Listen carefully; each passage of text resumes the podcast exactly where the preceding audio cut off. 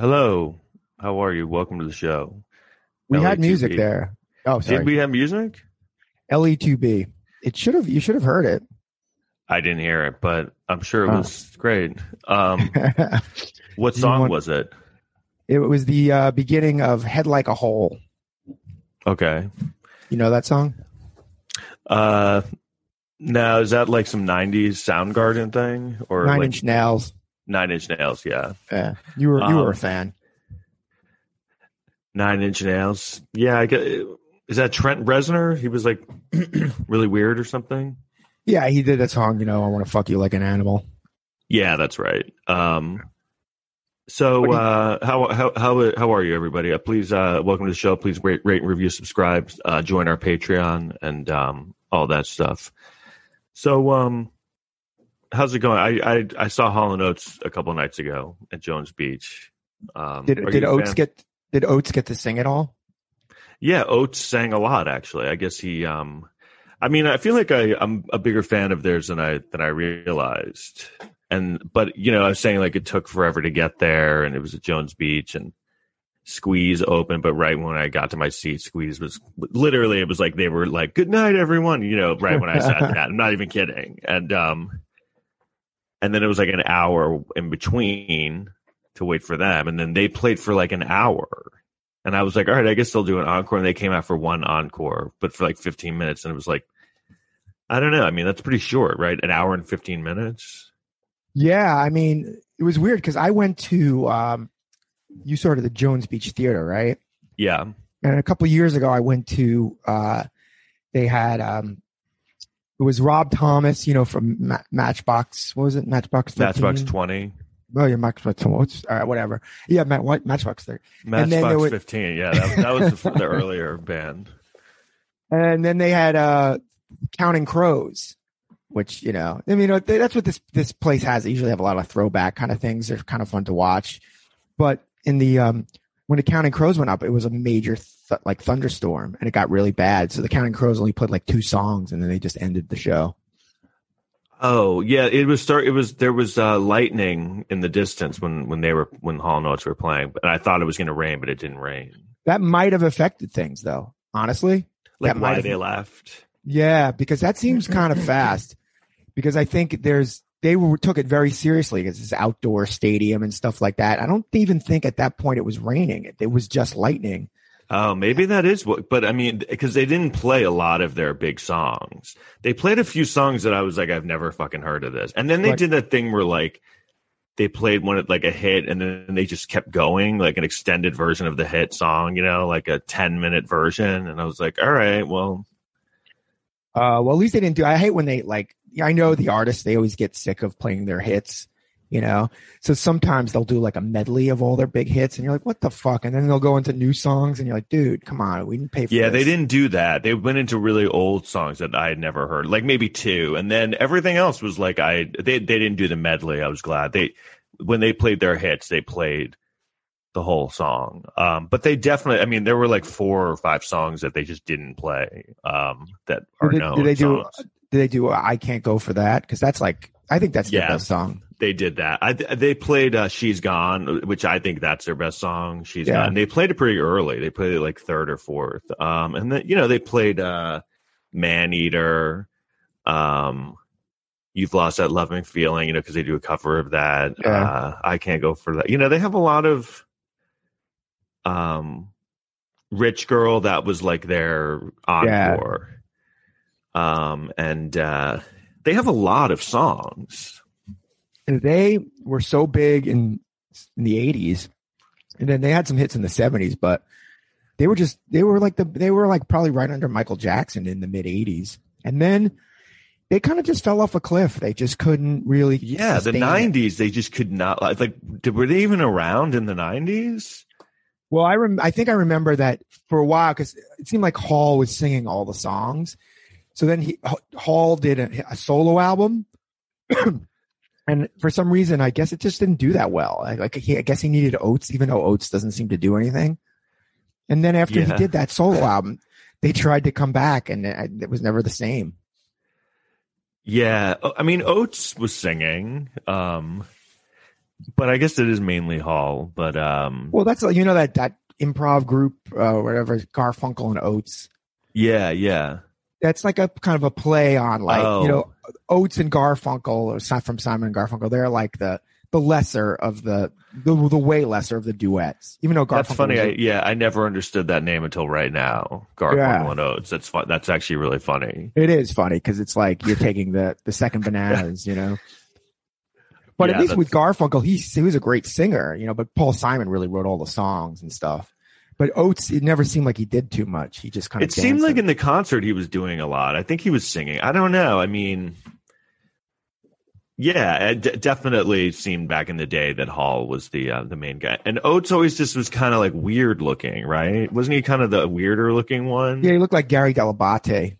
They always used to say. Yeah, and he looked kind of like creepy, and so I think that didn't help. And uh The funny thing was that Hall right now, he, he had some show. I don't know if it's still on uh, this YouTube show that kind of was very popular, where he would invite people over to his house and interview them. yeah, live from Daryl's house. Yeah, and he's like kind of a little crotchety now, which I think people like. Like he, you know, when these guys get older, like this is the way music should be, that kind of crap. Yeah, that I mean they they were playing clips of that before they came on. Like I mean that was I think that kind of got them or him well them ba- back in the uh public consciousness again cuz Yeah. I think that show was popular. I mean it was a really good idea cuz they would just play in his house with like huge you know uh musicians that were kind of Right. big, you know, and um yeah, I mean, it, it was. It just they didn't play very long. I was like, oh, all right, that's. I mean, if you you should play for at least an hour, thirty hour, forty five minutes. And maybe it was because of the light, because I did see lightning in the in the distance, like a lot. Yeah, I it never think this is- rained, but Yeah, it's near the water. I think there's some. They probably just said, "Hey, you got to get this over by whatever o'clock." yeah, know? that probably. I you know, and honestly, this is like almost like an indication of how how old I am. I was kind of glad that it ended because I was like, I just wanted to get home because it was like late. You know, it was like. I think they were done by like ten thirty, and um, I was like, "All right, let's just get out of here." And you know, I had another like an hour and a half trip home, so it was kind of like, like it was good, but it wasn't like, "Oh my god, I'm so glad I I, I did that." Um, I mean, I, I am. I haven't been to a concert in a long time. yeah, it's nice to do. You know, it's worth Well, getting. then, but then I remember, and then I go to concerts, and I'm like, I'm just not a concert guy. I mean, like, I like them, but like, they're annoying when you get going. There is annoying, and then there's so many people, and you have to like walk really far, and um, yeah, it's just kind of like um. That's why, like, when we were talking about like Woodstock '99 and those those music festivals or whatever, Yeah. I'm like, they just look like a nightmare. Yeah, I mean, you, I, I remember people, friends going, "Hey, you want to go to that?" And I'm like, ah, I don't want to walk, walk around in my shit and piss for a weekend. Yeah, and I mean, I guess that's supposed to be like a young thing, but I never even young was like like wanted to do that. Yeah, there never was an age where I wanted to walk around and piss and shit. There was never like because yeah, Woodstock '99. We talked about like I think I was like 26 when that happened. I was just like no, literally no interest in that at all. Woodstock '94, same thing. Which I was probably like 21. You said you went to that one. Woodstock '94. Yeah. No, no. What you mean in my um? Oh, I thought you went to that one. No, but why? Because I texted you that. Uh, yeah, I think so. Yeah. No, I was saying you had a joke back. Oh, then. right. Like I think I remember that about. You were like, it was right after Woodstock '99. You were like, you were like, I was there in '94. That meant something. oh yeah. Yeah, I thought that was really funny because it was like meaningless. '94 or '99. Um, but uh, so the, yes, I know. Basically, that was basically it. So there was another thing I want to talk about. So, um, uh, comedian Trevor Moore died uh, from the whitest kids you know. Um, did you, you did you you know you know the like the whitest kids you know right? You've heard of that Well, I, I knew especially that one sketch that I think blew up the jerking off thing. yeah, the slow jerk. Yeah, that was really funny. Yeah, their their their show was really funny. I guess it started on um IFC and then it moved to Fuse. So um he was 41 years old and I saw it on my, on my birthday. Someone it, was like one of those things I was on Instagram and I saw just someone I knew put it Sam Brown who, who who's one of the whitest kids like just had a picture of him with like no with nothing under it and then there i saw someone's comment like oh i'm so sorry and i was like oh fuck like what is Jeez. this this is not good and then And it- um And they don't What? say what it is. Well i mean then i looked and i saw that i think i googled it so um yeah that was like really shocking because i i knew you know i knew them when they were because they they had a show at pianos years ago Yeah. and um i used to do it all the time and uh Yeah, and he was 41. I mean, it's weird now because when I first saw the story, when someone dies now at like 41, your first instinct is COVID, you know? And Oh, before yeah. COVID, your first instinct was heroin, you know, when someone kind of dies young who, right if they're right. not, right, if they're not like, you know, if someone's like really obese or something like that and they die, like when that guy Ralphie May died, everyone, no one was like, oh, that's shocking. How old was he when he did? Wasn't he like about like well, he was like four, in his late forties maybe? Yeah. But I mean, he was like chronically obese. So yeah, he like, was. Yeah, no, he wasn't. That wasn't Yeah. like a shock. Um, no, this one was pretty shocking because um, well, you know, because I I knew him like back in like, back in those days. Like I don't think I've seen him or talked to him in like five or six years, but um. What during that that whole like alternative era and stuff when they were in New York, I yeah, I moved to you know LA in like 2011. and I was there and he, and I hung out with him because he was I think he had just moved there maybe like a year or two, like a year earlier. Um, but yeah, it just kind of like drove home like wow, like how long that time period has been, like a while ago. You know what I mean? Yeah. Um, yeah, and it was like weird because I just was like, wow, I feel like I, and then I thought about how long it had been since I'd seen him, and I was like, oh fuck, it's been that long.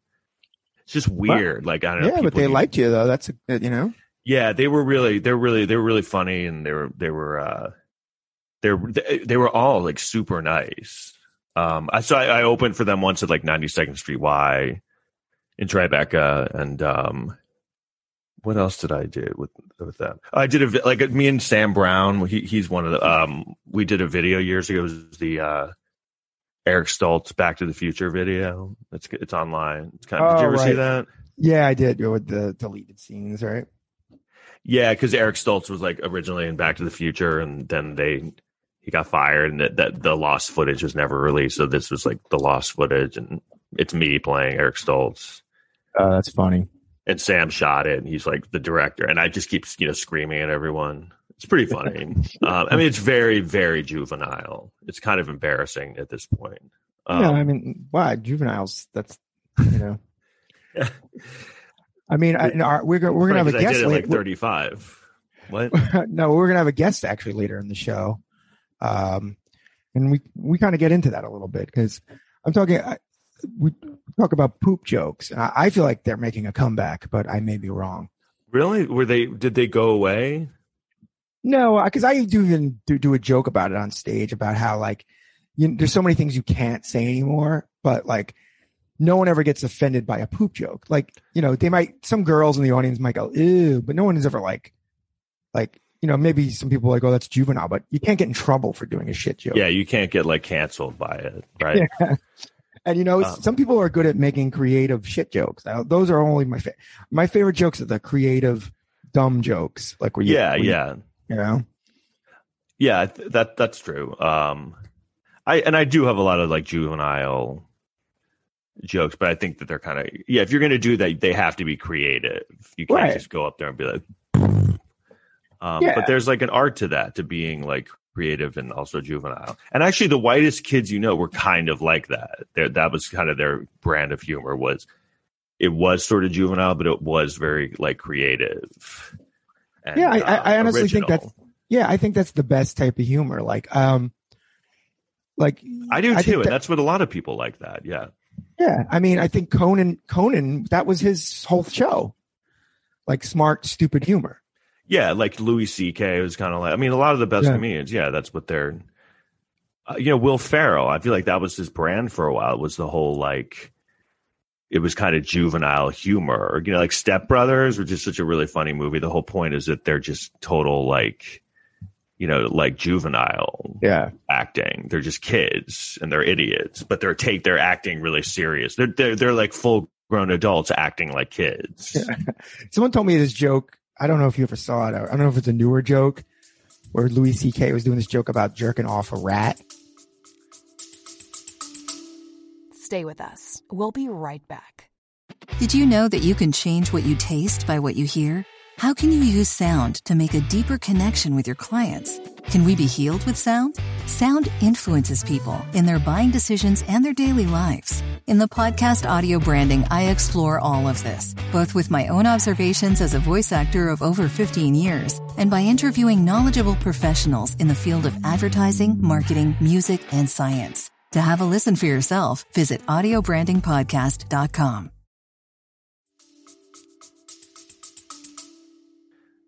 No, I don't know. That's wow. That's I maybe I have heard that.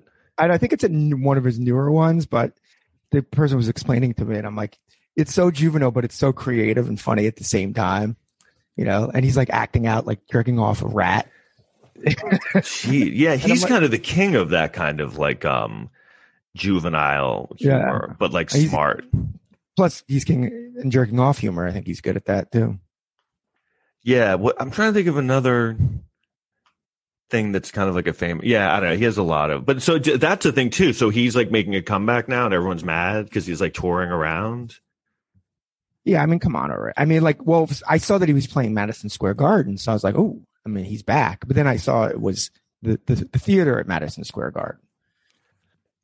Like the smaller one, is that what it is? Yeah, it used to be the Paramount or something like that, and it's called the Hulu Theater. Still seats five thousand. That's nothing to sneeze at. That's yeah, that's fucking- pretty. That's still pretty good for someone who is is completely is supposed to be canceled. Right. But, you know, back in the day, he, I mean, he was like one of the few comics that played fucking Madison Square Garden, sold it out. I mean, you're talking 20,000 for a comedy show. That's, I mean, look, Yeah. 5,000 is very impressive too. I mean, it's, I know if that's like his big fall from grace is like from twenty thousand to five thousand. I mean, that's pretty fucking good. Um, Yeah.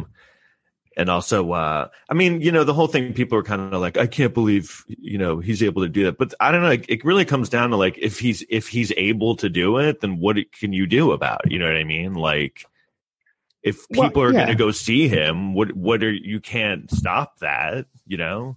no. And he's like, let's just say his sentence, if he was sentenced for this crime, I mean, I don't know how much time would he get in prison?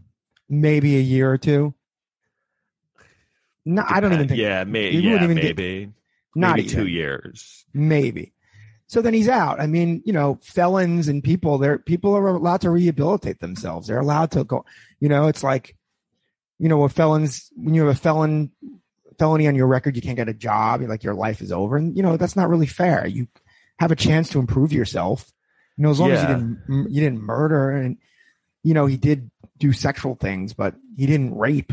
You know, Well, the other thing is like if you don't want to go, if you if you don't want to go see him, then don't go see him. But you Right. can't like if other people do, that's kind of their, pro- you know, they can do what they want. I don't know. It's just kind of like, yeah, it's like if an ex felon gets hired at a job, yeah, you're like, well, I don't like that he works there. Then it's like, well, then you then don't work there with with him. Just Yeah, like even those like alt right comics, you know, they have a good fan base and stuff, and and I'm like, fine, you know.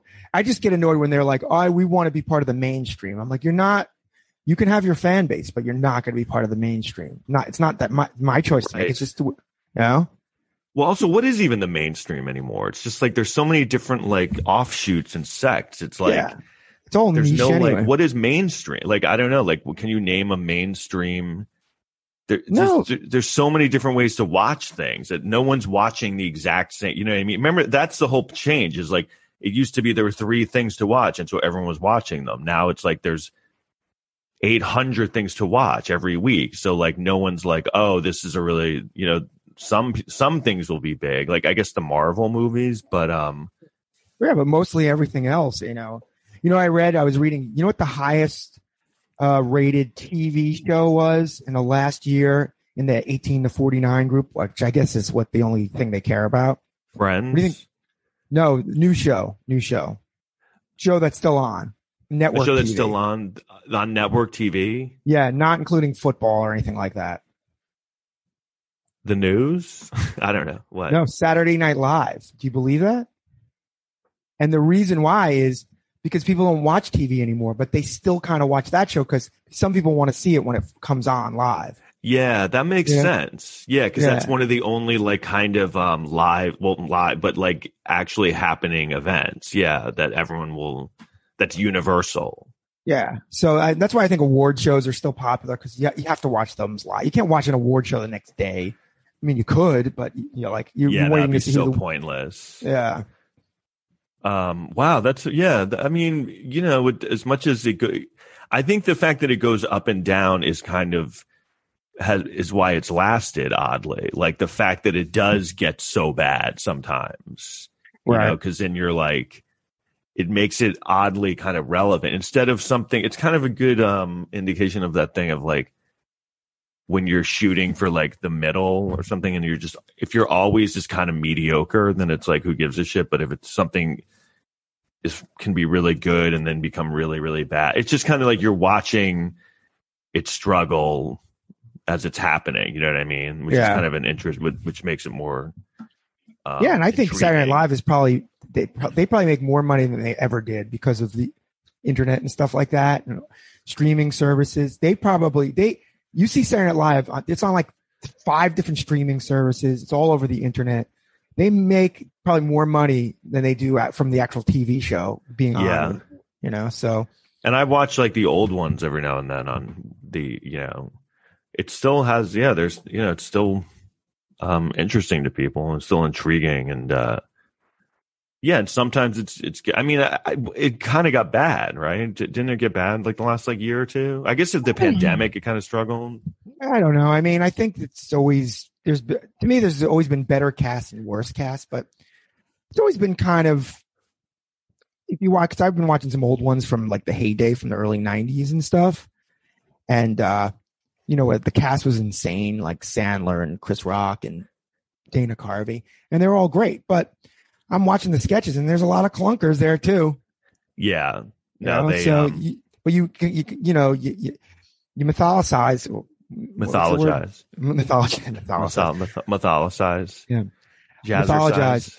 Yeah, uh, the time, and you only remember the great sketches.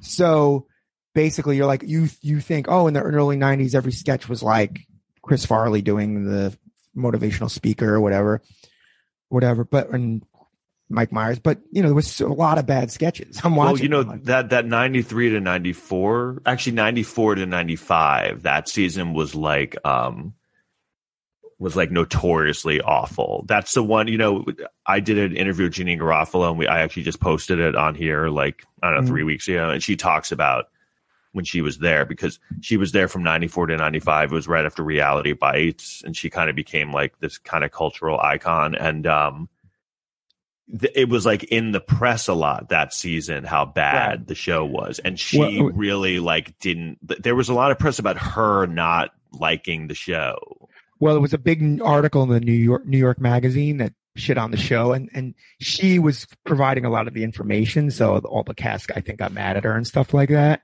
well she was kind of like you know just kind of very vocal and honest about her opinion about the show and which i understand because i mean she was new to the show and it was like adam sandler and all these guys had been there for years and then it's just like you're just showing up and saying the show sucks it's kind of like i'd be Yeah. mad about so i think there was a lot of like inner turmoil um Right, and I think the show was at that point was very male driven and bro humor, so I think you know the women didn't get as much as they do now.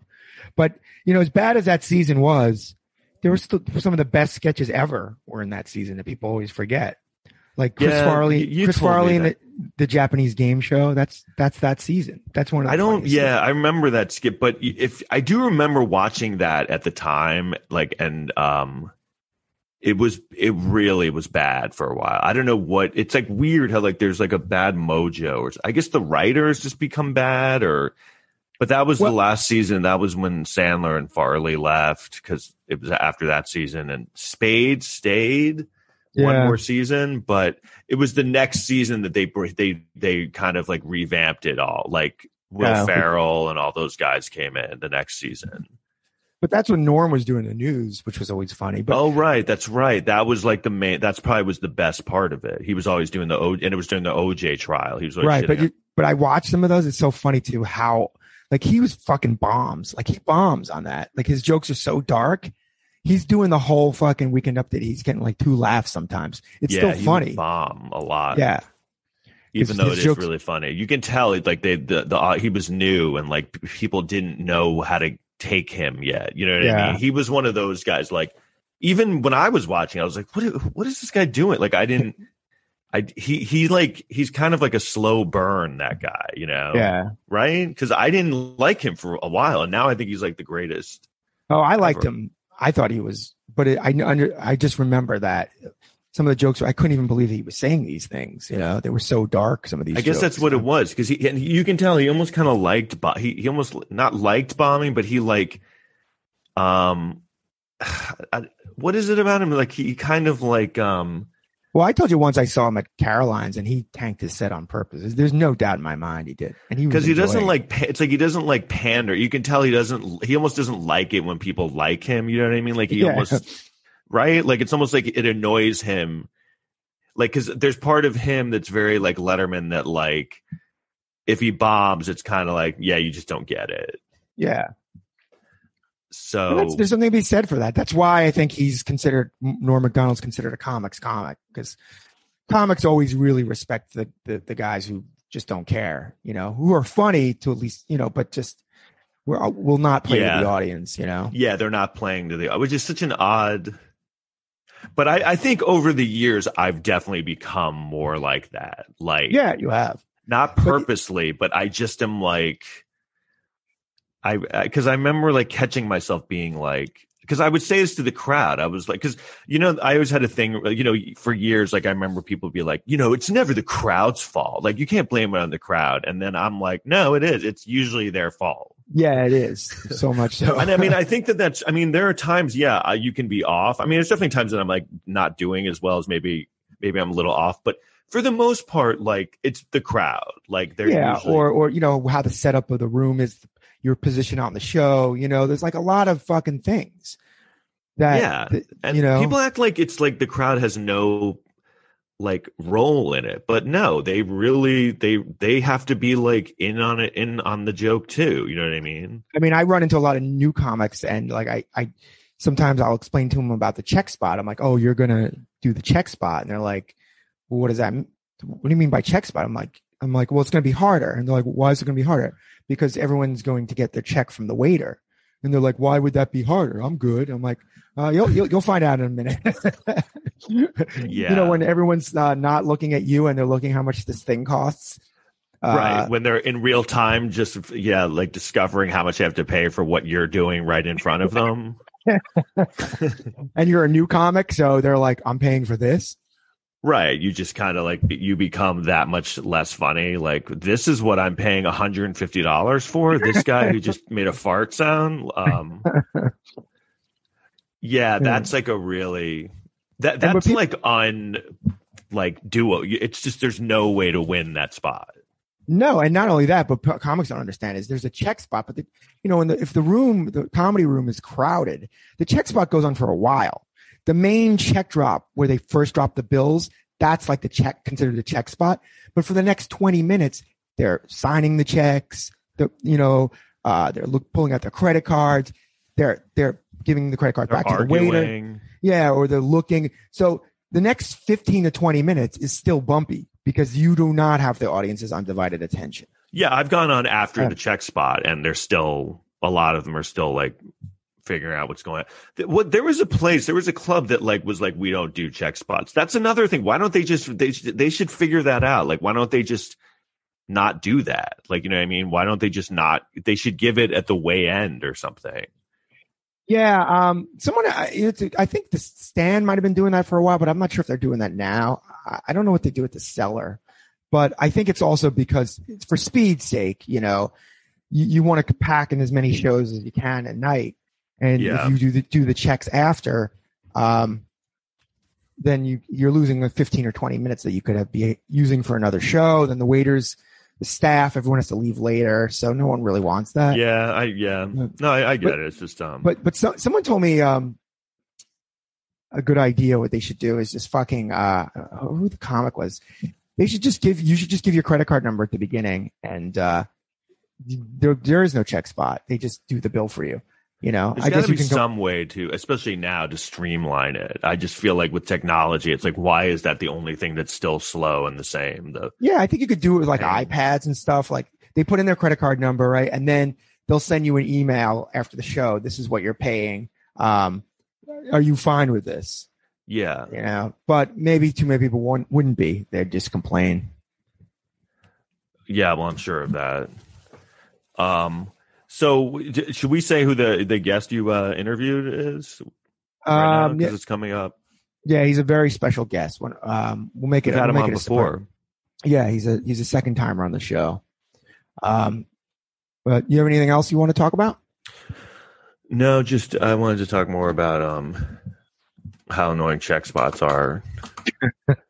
um, I did a check spot the other day. It was really bad. They uh, they actually when I was on stage, they, they handed me a check to pay, not even a check for me to get paid. I had to I owed money apparently. I was like, this is a really bad check, but I have to pay. but yeah, it's a rough. So that that was basically the point. Yeah, it's like um, and then when you look back on those Norm Macdonald weekend updates when he's bombing, he's so funny. I mean, it's their fault. They're just they're just, they're just not getting it. I mean, they really are just not getting it. Right. Well, he's doing jokes about anal rape. I mean, and this is like on network TV in 1995. People, are, I can't even imagine what people thought. But still, the thing is, even when he was bombing, he's in the zeitgeist, in the um, like the uh, perception, he was always talked about as being the only good part of the show. Like Right. people would comment that he was that that part of the show was still was good, and because the rest of it around it was so bad. Even so, even when he was bombing, you know, in you know in real time, um, people were still kind of like, "Oh, he's great, he's great." Um, so he, he did it for. Oh yeah, then he got fired. That's right, he got fired. Yeah. And I was actually, and then that whole thing is great. You know, like, and I was telling my friend about the other day when he came back, that monologue he does. Yeah. Where he says the show sucks. So, have you heard that rumor that he basically he wasn't supposed to do that in the monologue? And he just Oh, really?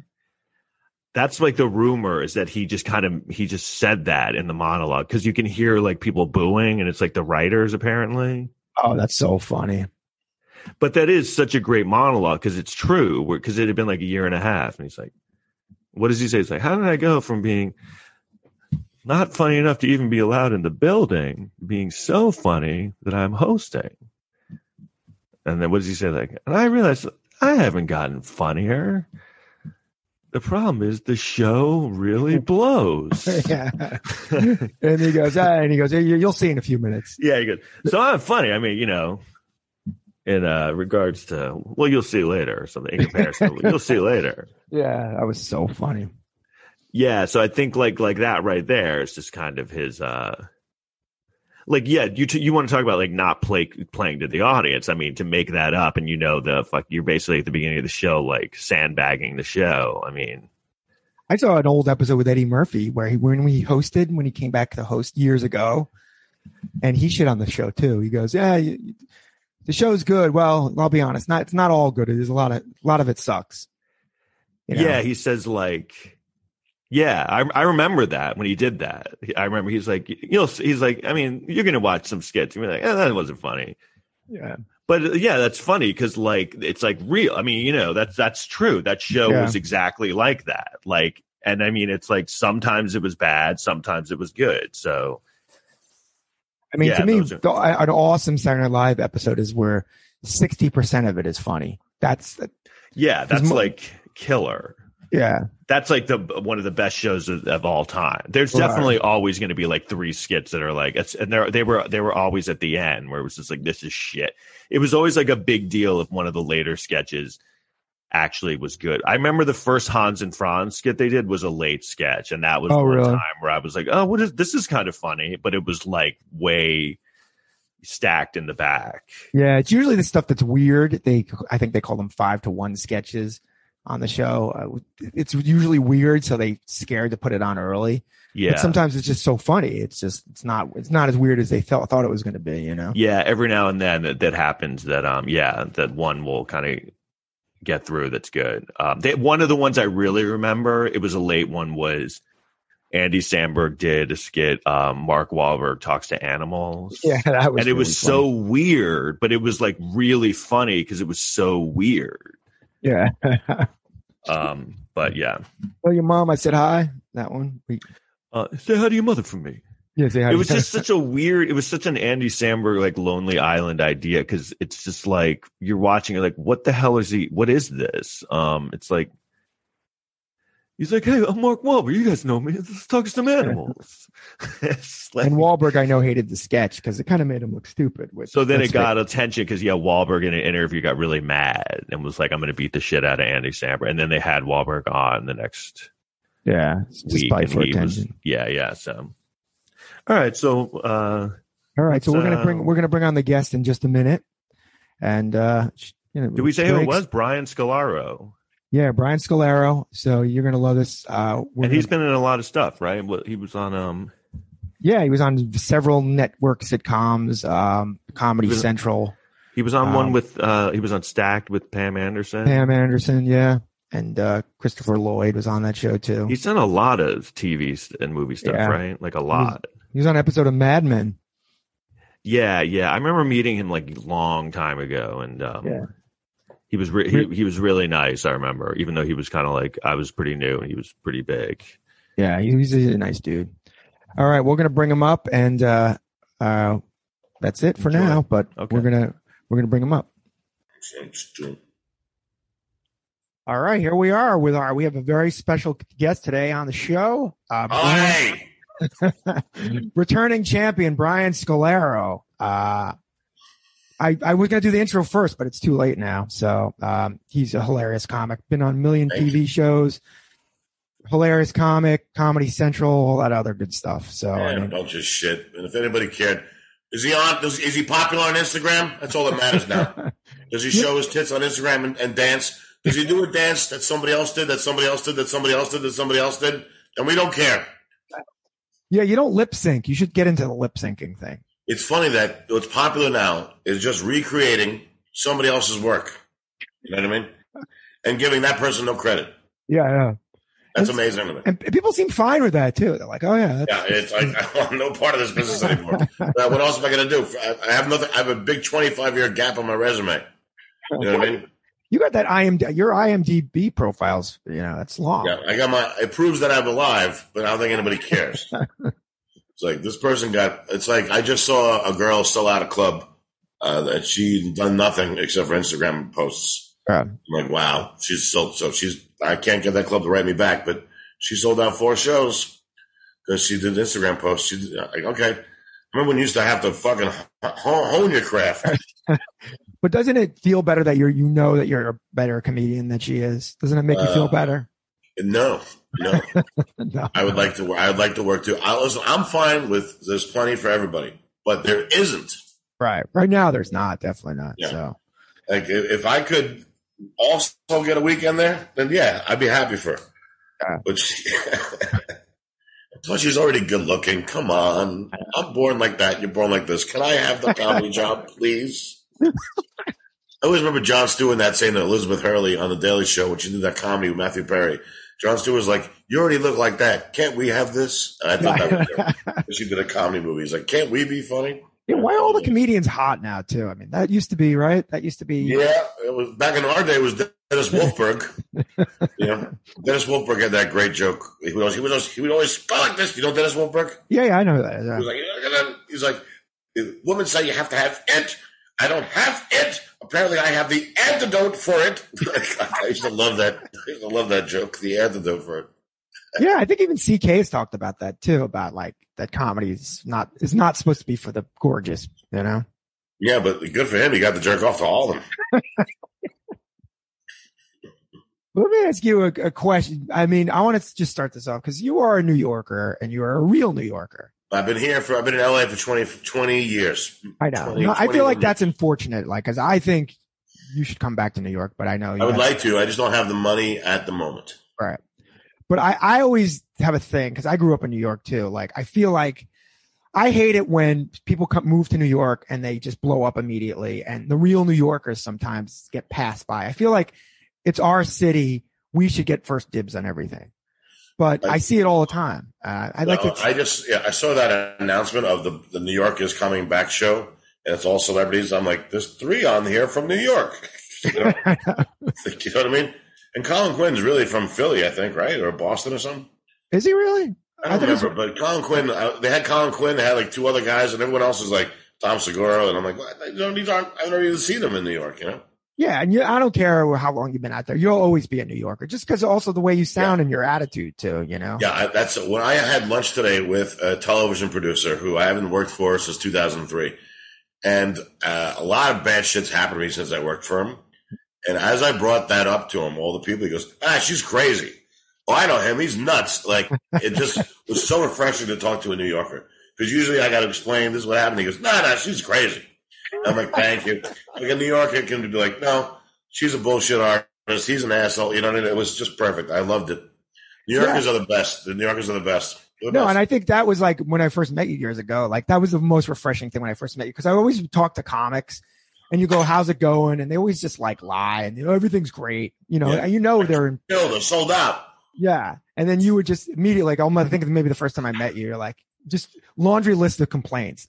And I actually, but I'm like, yeah, but he's being honest. You know what I mean? He's saying what everyone like else. that. Yeah. They don't like that. They like they like when you're happy. Like Nick Kroll, I was on the Kroll show, and the first episode I'm playing a plumber. The second episode I'm playing the same plumber, but my character trait is that I'm telling you, telling everybody my negative things. Right. And so I knew what he was doing. I spoke to him once recently, and I, I was telling bad things. So he thought it was funny, but it's like it's it's not a it's normal when like when people. I have this joke in my act where when New Yorker says "How you doing," you answer. And anywhere else, it's "How you doing," you're supposed to say "I'm good." Yeah. Yeah. they, they don't want to hear it. It makes them uncomfortable to know how you're doing. But I like telling people how I'm doing. Like, how you doing, Brian? I feel like I got to take a shit, but nothing's coming out. I sit there and no shit comes out. I can't find one of my balls. Every time the dog sits on my lap, I get hard. Is that weird? Like, I, I fucking love that joke. It reminds me of Carlin, you know? What, what do you think? I want to bring this up because I've referenced it in my act a little bit, but like people sometimes look down on poop jokes, but I, I have, I have a contention now that everyone is so uh, woke and stuff like that, that poop jokes at minimum, maybe they got people to grown audiences, but they don't offend anyone. And I, I almost feel like, I feel like poop jokes might be coming back, but I don't know. And I feel There like, is a there is a Reddit post about me. Some guy saw me ten years ago at the Improv in California. He's like, he was talking about shitting. I can't identify with it. I've been taking care of my body. I'm like, oh, I'm so sorry that you can't identify with shitting. it's amazing that you don't shit. It's amazing. But really, it's like, what's the, you know, Carlin had fart jokes, Richard Pryor had fart jokes, Bill Cosby had fart jokes. God rest his soul. yeah, But they had all these. It's like, so who, who am I to be above it? And I'm tired. Comics want to change the world, and I get that. But not every comic should be doing the same thing. You exactly. know, Steve, Steve Martin didn't do any uh, fucking Vietnam jokes, and every comic in the world was doing Vietnam jokes. There's plenty. Then there's a Dennis Miller comic. There's an Eddie Griffin comic. There's thousands of ways to go. So who the fuck are you to tell me I have to do this now, like everybody Yeah. else? But, but I always tell think, a shit joke. but you do it in a smart way. I always, my favorite humor is kind of like the Simpsons humor, where it's like smart, dumb jokes. And Yeah. Simpsons, are really good at that. With things Yeah. like Homer says, they're stupid on its face, but they're actually really kind of clever and funny. And I, I always feel, just make sure the next joke is not also about shitting. That's it. Separate them. Separate the shit jokes. That's my best advice. do you like All right, being, take care. What's that? Do you like being a New Yorker in LA? Uh, when I was working, I did. When I was younger and cuter, there was no, very few of me out here. There was like 20 heavyset Italian New Yorkers in uh, LA. And we all get called in for the same parts. So I know, I'm like, hey, Tony, hey, Jeff, you know, we all know each other. Yeah. My, my whole thing is it would be a fun movie if there was a fat actor movie where the fat actor is trying to kill the other fat actors in LA. So he, he becomes the top fat actor. So he's outside of an Arby's, you know, like just like trying to shoot them at the drive-thru. He's like scaring them to have a heart attack. Like, like know, just trying to kill the other fat actors. He's the top fat actor. But at the time, like I got laid much more in LA than in New York because in New York I'm a dime a dozen. In LA, there's just ten of me. Yeah. Fish out Now of I'm just too fat. Now I'm too fat. What are you, you're not even that fat. You're not. That's what I thought, but the girls tell me. The girls will tell me right to my face. No, I have to lose about. I have to lose about forty pounds to be acceptable again. really? I because Yeah, I oh, don't. yeah. I don't know. I, I think Well. I, I- I wish that you would fuck me, but I don't think you would either. Yeah. you know, for a New Yorker, you you probably look normal, like like skinny. I Maybe- think I need to lose about I need to lose about forty or fifty to be uh, back again. And the funny thing is, during the pandemic, when there was nothing to do, and yet they were giving us money, I woke up every morning and, and hiked about two miles. So I lost about thirty to forty pounds. Wow. And the minute the minute the pandemic ended, they want us to go back to work. It all came back. So suddenly I was stressed out again, looking for work. Because as a comic without a PA agent, I got to write the clubs every day. So it didn't feel right to exercise when I had to find rent for the next month. Yeah. It's. I mean, I liked it when they were just giving us money. I, I they, they can, can continue to do that, don't you think? They should. They're cutting unemployment here September 4th in California. Huh. And I'm just like, uh, you know, I was like, nobody's hiring me right now because they're all trying to make up the money they lost. So they're hiring celebrities and charging double the price of the ticket. So if they're doing that, how do I explain that to the unemployment department? We'll get, get a job bagging groceries. Yeah, is that going to cover my $2,000 rent and multiple sclerosis medical bills? And, come on. I, I need a little bit of help. But No, but I. I, I, people were like, "Oh, they, they shouldn't just give people money for doing nothing." I'm like, "Why? why? You, you, any dollar you get from the government, what are you are you putting that in the bank? You're spending every dime." It goes into the economy, yeah. Yeah, so I don't, I don't really understand. Somebody should write a bit about that. so this building is Sigourney Weaver's building from Ghostbusters behind me. Oh wow, Interesting. where is that? Up, Upper West? Upper West Side on like 63rd or 66. I think it's 66. It's right when the the the the, the, uh, the well, he was good till he had a stroke. It was that street that goes through Central Park. It comes out. Oh, right, right. Ghostbusters building's right there. And you you say that's one of your favorite movies of all time, Ghostbusters. Yeah, I think that movie definitely changed my life. I knew what I wanted to do, but after Ghostbusters, it was like, okay, now I have no other choice. Like I saw that movie nine times in the theater. It changed my life. I thought Like I was Ghostbusters. like, this is this is a this is a funny giant comedy, and I was just blown away by it. I was blown away by it. It was supernatural. It was silly. It was really funny. It was smart. There was so many fucking great scenes. don't you know, think? I was, I thought it was I thought it was one of the best movies ever made. I was. I, Really I always felt like Bill Murray made that movie though. well, they all did. Well, they, Yeah. yeah, sure. But Dan Aykroyd, it was his idea, but also Harold Ramis was very smart in that he took the movie and said we should start the. Harold Ramis was a genius. Like the movie originally started with them on the moon. Did you know that? Oh, in the, like the script, you mean? Yeah. Yeah, the script started with them on the moon in the future, fighting ghosts on the moon. Oh God. And then Harold Ramis said, well, why don't we start the movie with them, where they get kicked out of the university and and then we begin the process with them. So now the audience is invested with uh, with the main characters. And that's Right. what takes something from a cult movie to a great movie. You know what I mean? Like a cult movie, okay, that's great. Like, you know, like you learn a cult movie's like, oh, okay, they're on the moon. But a fucking real movie, like Groundhog, he did the same thing with Groundhog Day. Groundhog Day was supposed to start on day 6,000. And Hal Ramis said, why don't we start it from day one? So we become Ah. the Murray. So we become the Ghostbusters. So he was, so Al Ramis should get a lot of credit too. But Bill Murray was just phenomenal in that movie. He was just fucking phenomenal.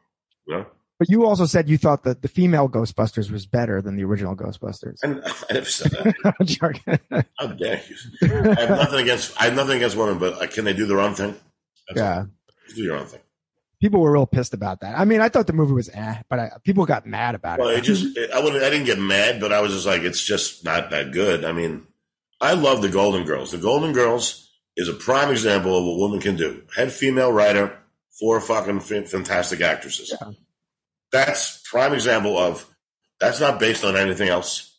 They came up with their own idea and knocked it out of the fucking park. And every episode is laugh out loud funny. Uh, So why take something out that men did and be like, well, now we we did it too? It's like, you know, it's like okay, all right, yeah, that's that's cool. You know, but it's just they just did a little too much improv to me. And Ghostbusters was a well crafted script yeah. with great scenes, and uh, and Bill Murray might have ad libbed here and there, but he didn't ad lib scenes. Right, right. And if you look at if you look at the Ghostbusters remake, it's all it's it's a lot of it's ad libbed. Like there's dancing. It's just like there's dancing scenes. It's like what's happening here?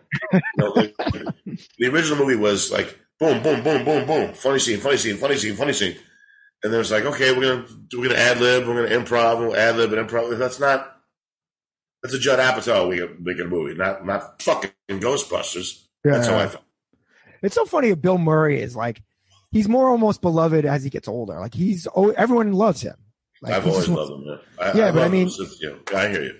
Yeah, and then he gets he's in these Wes Anderson movies now. He has this new following and stuff. And it's Yeah. like, but it's weird because uh, the last episode we had was Lisa Lampanelli was on. She did the roast of Chevy Chase, who everyone fucking hates. Like it's so funny. Yeah, I just I guess as a person, I guess people don't like him. No, no, I understand that. Yeah, But I think ninety percent of what he says, he's right. you know what I mean? Just because people want to hear that, I mean, yeah, like when he said the N word, what he was saying was, what he was saying was, is like, really, you're making me racial, racist all the time. Why don't I just say this? Being, he's Right. like saying, just have me say that. He was being Yeah.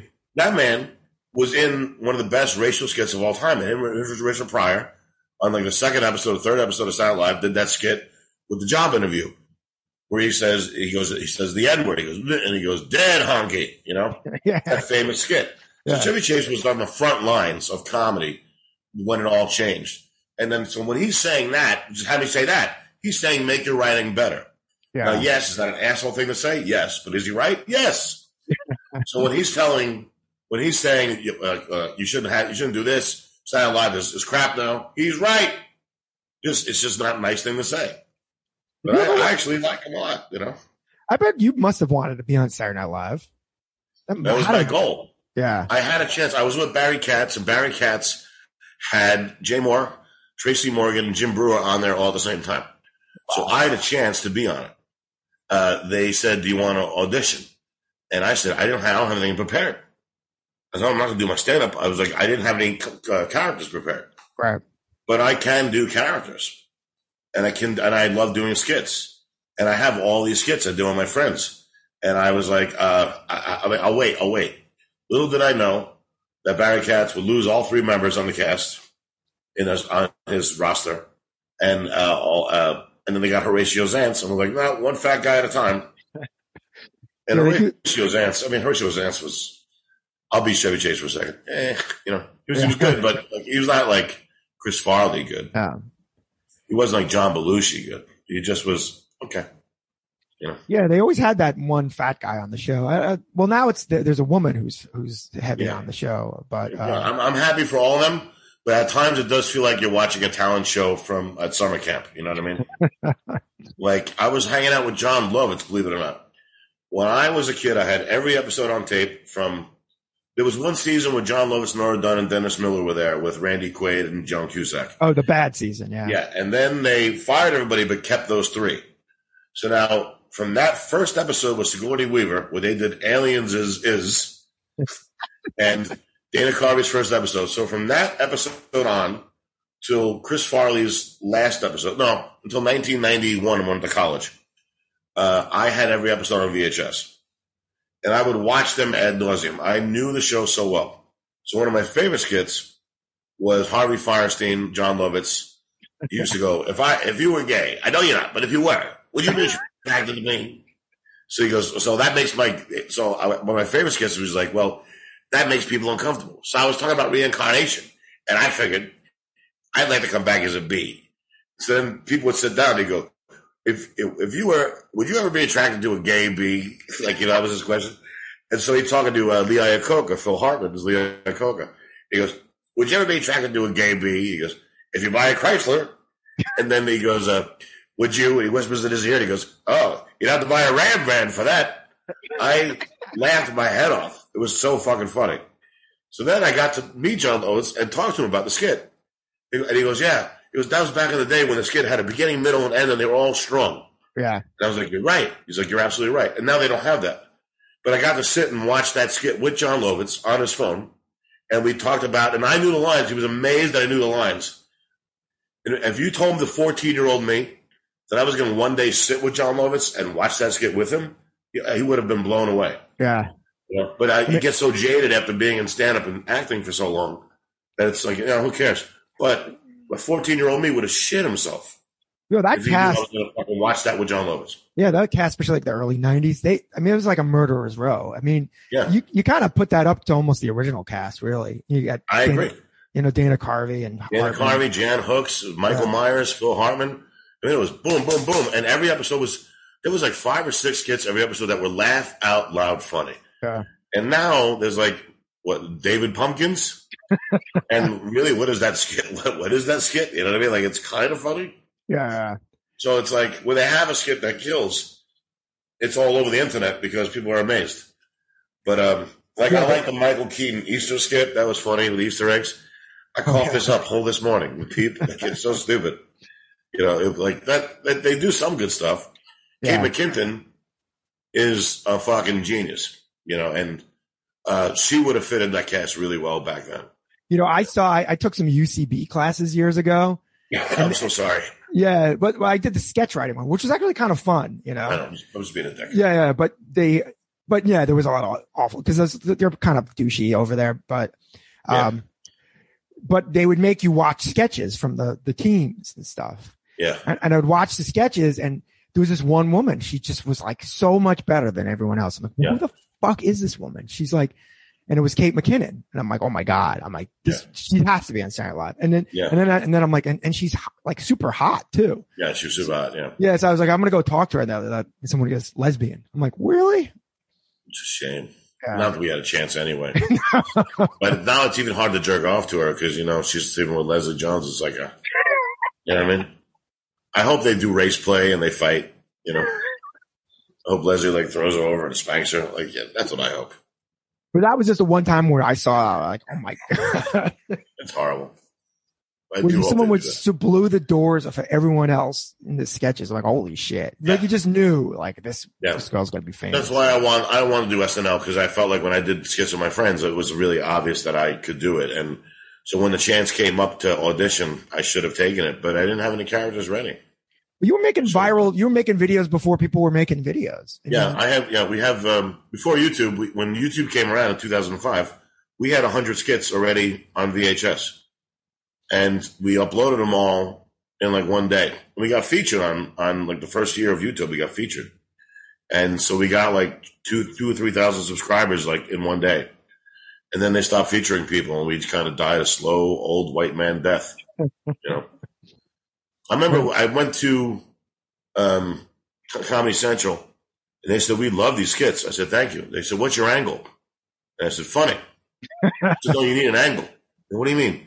Chappelle shows for black people is the black point of view. Mind of Mencia is the Mexican point of view. Blue collar comedy is the blue collar point of view. What's your point of view? I go, Funny. you know, that's what always bothered me about the whitest kids you know. None of the skits are about being white. Yeah, So yeah. they just titled it "Whitest Kids You Know" and they got they got made. So truTV also said to me that we can't give a show to another another four white guys in their mid forties because they had Impractical Jokers, so they couldn't do another one.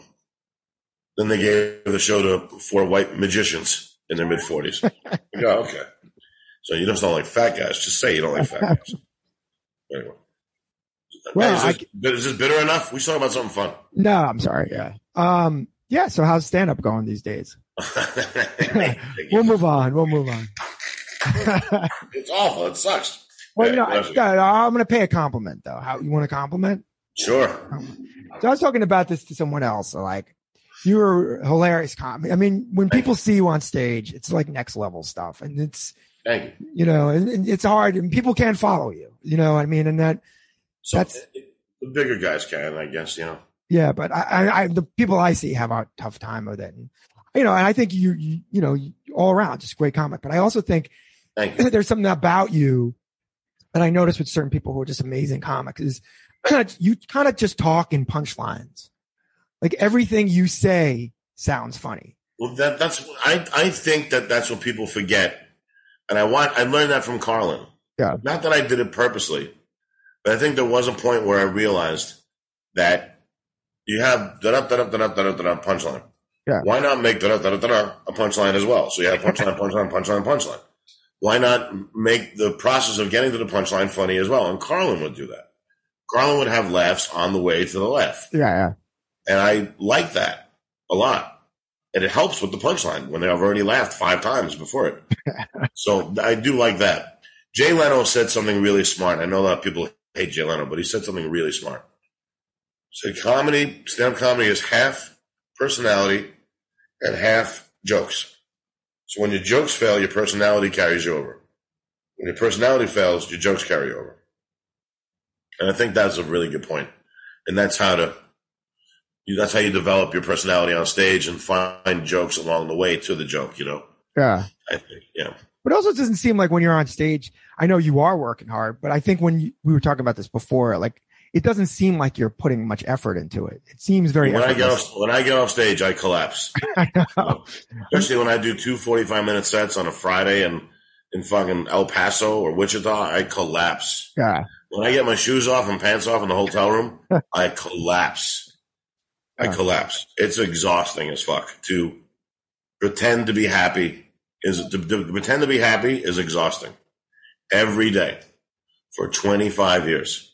It's hard. But you I must, think. you've got to still enjoy stand up. I, I'm sorry. I'm not saying I don't. I'm just saying, um, any other job you can fake it. You know, my father didn't like to go to work every day, but he did. You know, some days I'm sure he hated being there, but he didn't have to fucking be funny.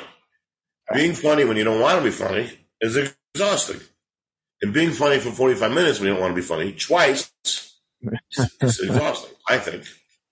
Sometimes, like you know, it's like your dad dies, your dog dies, you got dumped, you got to do a car, you still got to be funny. Yeah.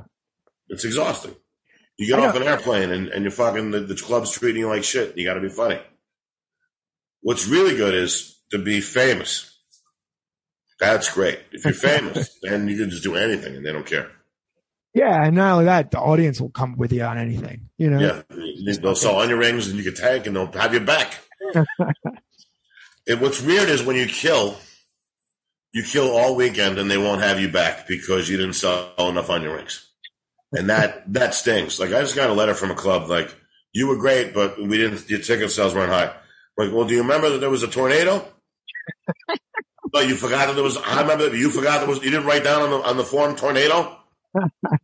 you know, it's like okay, fine. So that's what's hard about the job is the other stuff. Like the comedy, it's fun. If you're famous and you have a PA agent he's doing the booking, and all you got to do is get on an airplane and get there. That sounds like I could pull that off. It's You know, a if I was. Sam, like Sam Morril's got a mate. He's famous. So he just goes and does his shit and leaves. That's great. I have to contact these people and beg for work. It's kind of exhausting. Yeah. And that shouldn't be the case. I mean, I mean, I don't, I don't understand. Like, you know, but I, Yeah, a PA agent wanted to work with me, and he sent me his res. He sent me his roster, and it was all guys from TV shows in the '80s. And I was like, uh, like Todd Bridges. no, he's not. I'm, I'm not kidding you. Yeah. I was like, you want me to be on a roster with Todd Bridges? I was like, I. So I called some clubs and go, how would that make me look? And they said, bad. So I didn't do it. So I'm back to booking myself. Yeah. Sucks. Anyway, can we talk about something fun? Yeah, I'm sorry. Uh, well, it's Todd Bridges is still alive. That's that's impressive. That's impressive. But what did, what did he do? He was a, he was two years old on a show, and then he robbed a convenience store. now he's now my name is going to be next to his for as entertainer. I don't know. Yeah, but they uh, all died on that show. Everyone died on that show. That show's Dana cursed. Plato's dead. Dana Plato's dead. Yeah. No, the redhead's still alive. oh, the little kid. Yeah. Gary Coleman. Yeah. Gary Coleman was like, I like Gary Coleman. I liked him a lot. Yeah. Well, funny story about Gary Coleman. My friend was in a movie with him. Remember when he was a security guard Yeah. Yeah. in real life? Yeah. They made fun of that on The Um, Simpsons, I think. Yeah. But he was famous because he jumped on the hood of the car. He took his job so seriously, he wouldn't let people leave. That's how, that's how serious he took his job. So while they were shooting in front of a building, they had a craft service table with all the food on it. And people were walking by taking the craft service, and, and he wouldn't let them do it. He wasn't working, he was an actor, but the security guard him still made him go, Hey, you, you know, you're on the movie, you can't eat that. Like the security guard him still fucking did his job, which I think is great. I liked You're- him. Did you ever like that show? What, what were show? Yeah, I used to watch it all the time. What's He your was great. favorite? Do you still watch? Because I know if you're, I, I know out there you have like antenna TV or stuff like. You ever see those things where they have these Oh, old? I, on my DVR right now. I'll tell you what's on my DVR, and you're gonna feel so bad for me. Oh, I can't. I gotta exit this first. I have to fucking escape. Escape. DVR. Uh, the Odd Couple, Ah, that's all time classic.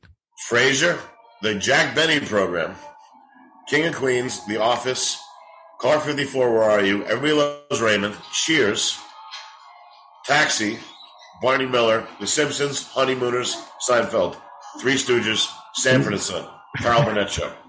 That's my fucking DVR. Well, you named like the 15 funniest shows of all time, basically. Exactly right.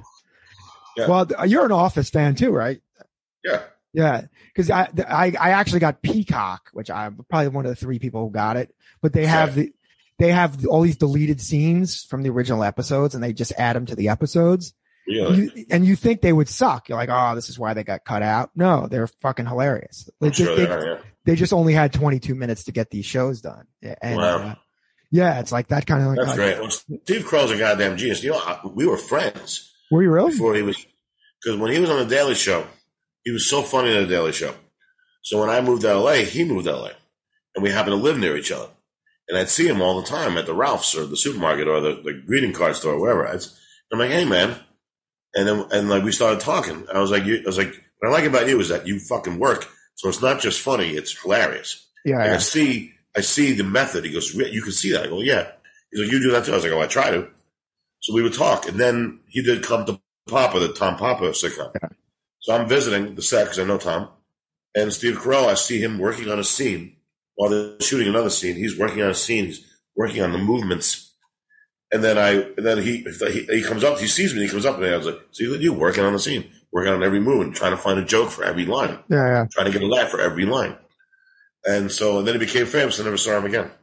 but, but did you know that that's what got him the office? Was when he played the boss on Tom Papa show, got him the office. So they they poached him for the office while he was on Tom Papa show. Oh, Canceled really? Tom Papa show.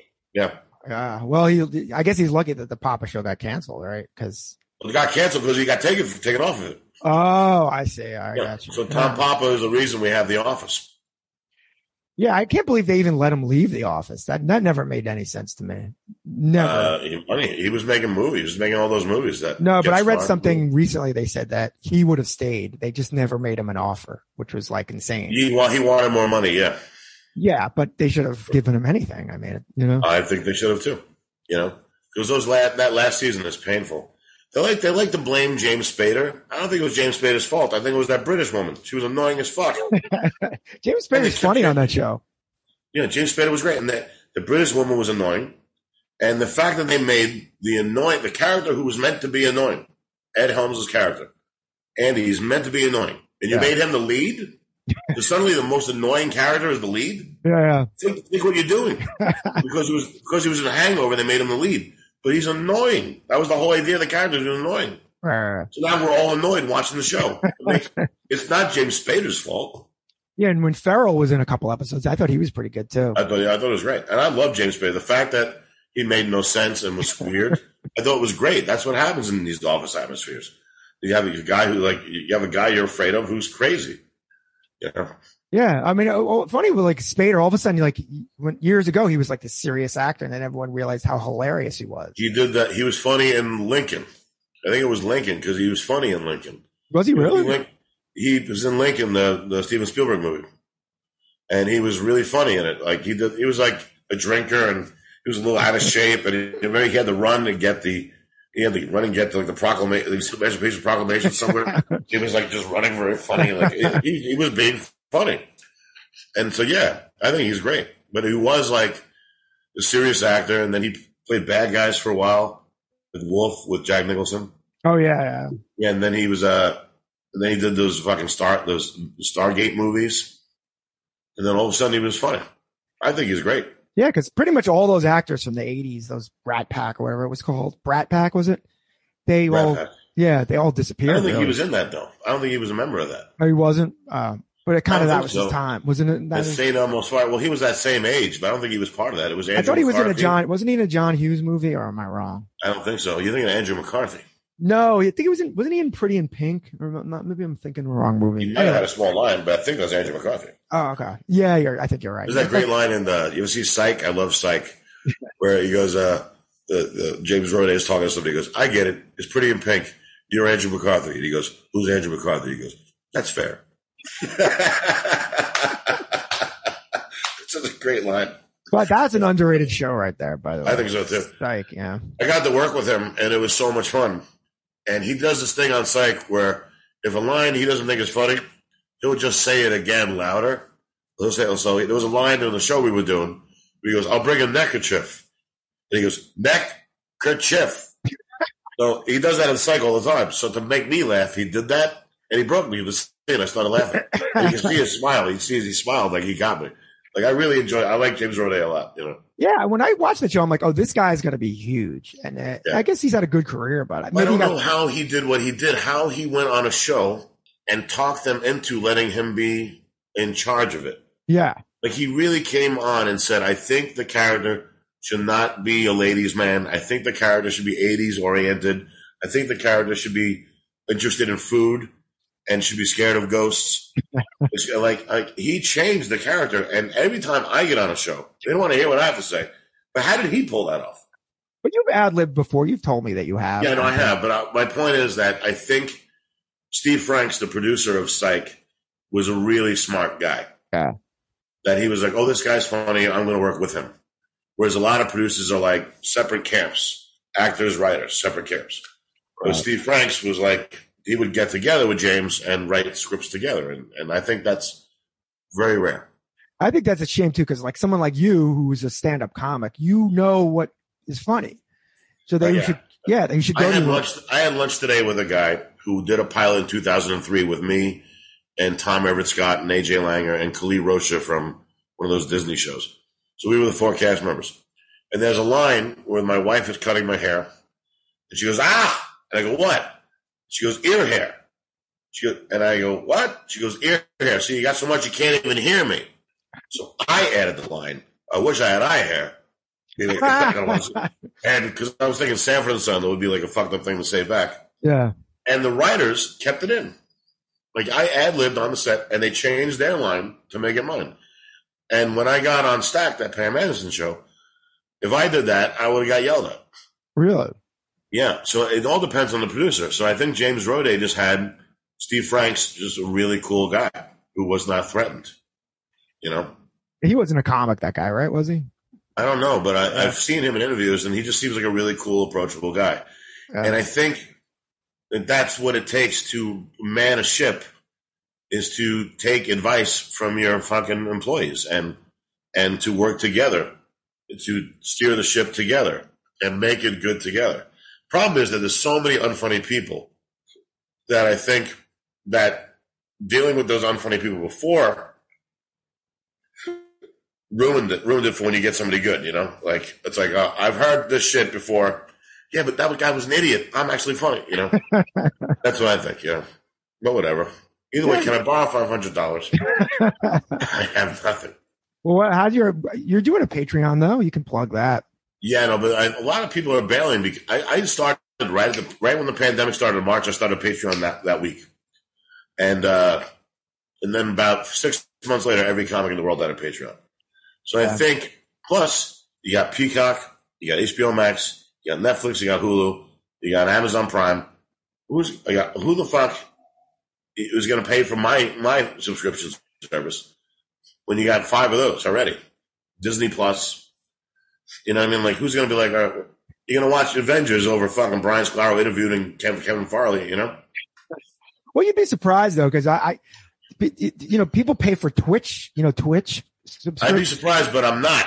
Because they, I have like a, I have a certain amount of, I, like, I make like, I don't make a lot of money from it, you know? Some guys make thousands of thousands of dollars. Also, I'm not willing to do what other people do, and that's spread hate.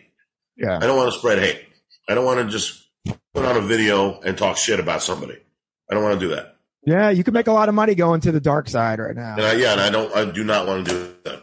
And not, I it's not what I, the way I grew up, and it's not who I am. And I'd rather people say nice things at my funeral. Yeah. You know, Instead of like chances, picking, are, chances are they won't even fucking come. They'll post something on Facebook. Brian Scar was funny, borrowed a lot of money, Yeah. but they'll, say they'll say something nice like that. yeah, Every ex girlfriend come out. He yelled at me once. Well, what'd you do to him first? so I love about Dave Chappelle. It's like when when he always goes, "Well, what did she say?" you know, like, Oh,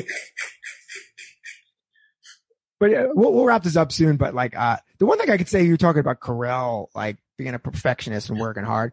I've seen you as a stand up be like that. And that Yeah. you don't see it as a lot of comics. Like I'll see you on stage destroy, like at least to me, it's destroy. And then you get off on stage and you're like, I didn't like this, this, this, and this. And I'm like, well, I want an A. The idea is you want an A plus. Yeah. I don't. I'm not famous, so I got to have an A plus if I'm going to come back. And if they, well, I hate when they go on the road and they give me a guest spot. They get a, it's like MC feature guest spot, then me. I'm like, whoa, whoa, whoa. You know, it's like ah, now you've made the feature the fucking headliner. You know, yeah, it's always kind of like it's like I want an A plus, and that personality trait bothers some people. Which uh, so as much as you like it and I like it, there's people who hate it. no, because I want see, to shut up and enjoy myself. I see too many comics just walking off stage after a mediocre set and be like, I killed. I'm like, dude, yeah, did you, did you hear what was going on there? Like, yeah. I like I like it when the audience can't remember a joke. They can't like when I used to see Carlin perform at the Westbury Music Fair. We'd get in the car and we couldn't remember anything because we laughed so much. yeah, If you can remember a joke, that means that means the show wasn't that funny. That's a really good point because, like, I've had after shows where people come up to me and go, "I like that joke you did," and I almost think it's like an insult. I'm like, "Oh, just that, just that one." Just that joke. Yeah. So I know they try to be, Yeah. you know, that's why I don't like. You ever like not want to talk to people after shows because they always say things and they want to be complimentary, that, yeah. And then it, so somehow it's, it's, always a, a fat, it's always a fat thing for me. It's always a fat thing. I always What is it? And I'm like, Jesus Christ, that was in the first ten minutes. but you- you're you're a great comic. I mean, that you have so many good jokes, you know, and you're so Uh, likable on stage. It's you're fantastic, you know.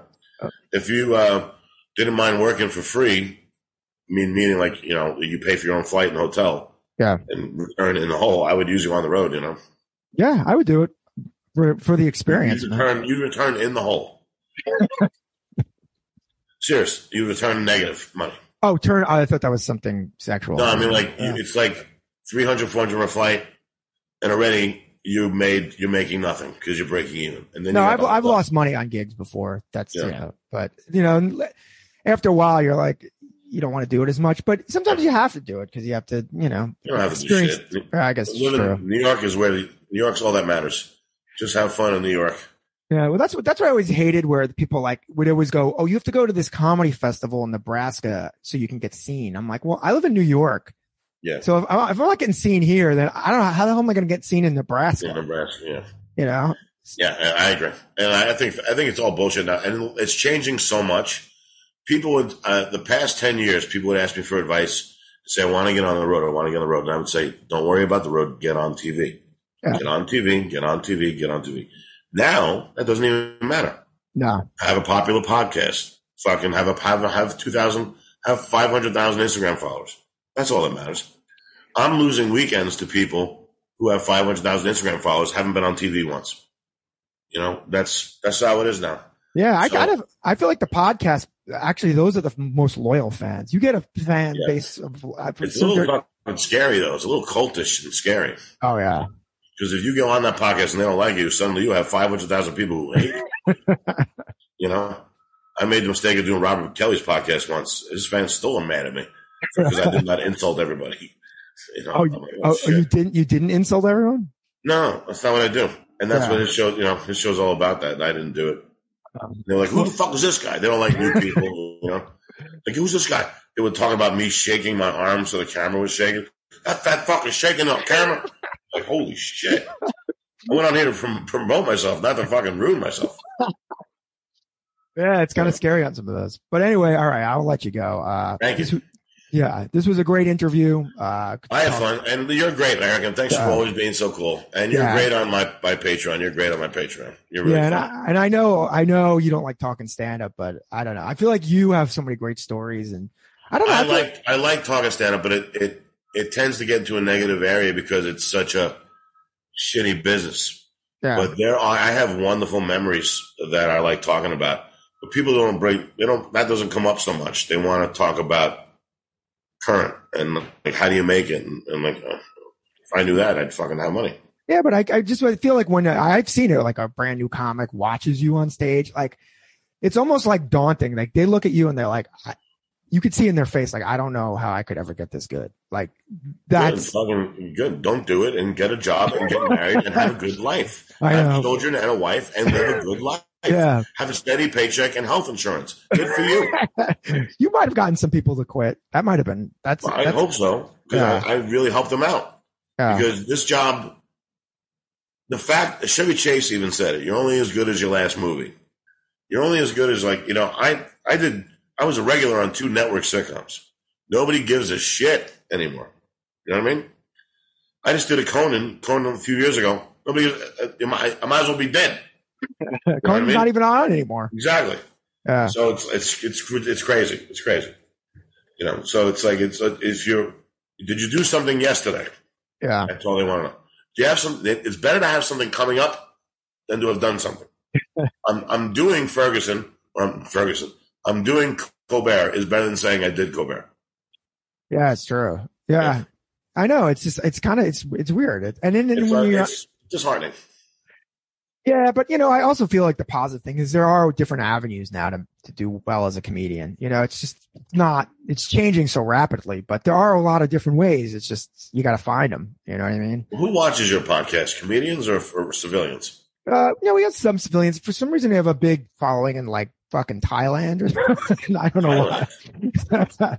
some That's young, strange. yeah, it's weird because we look at the numbers and it's like weird countries. I'm like, is this a mistake? But I But wonder why. Maybe you look. You don't really look Asian.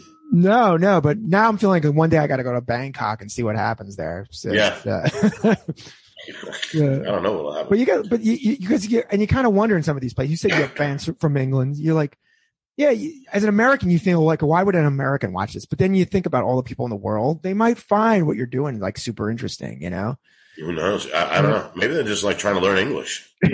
might be. It. I'll take that. huh? Yeah.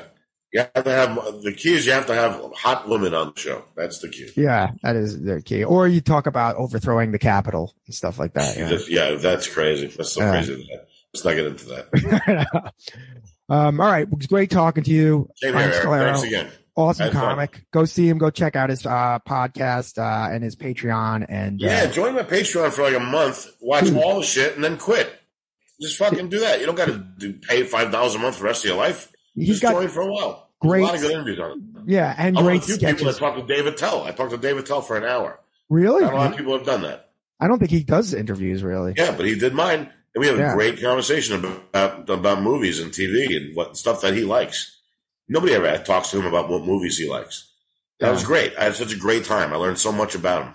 You had You know, Metzger on that, too. that, that interview was sitting there waiting for people to watch it. You know. yeah, you have to watch. This is he's like the J.D. Salinger of comedians. I don't know if that's a Yeah, exactly. Appropriate. Make, that makes sense. Yeah, exactly. yeah. Yeah. You don't get a lot of interviews. You know, you should check in that one. So Yeah, thank you, brother. Yeah. Good to see you.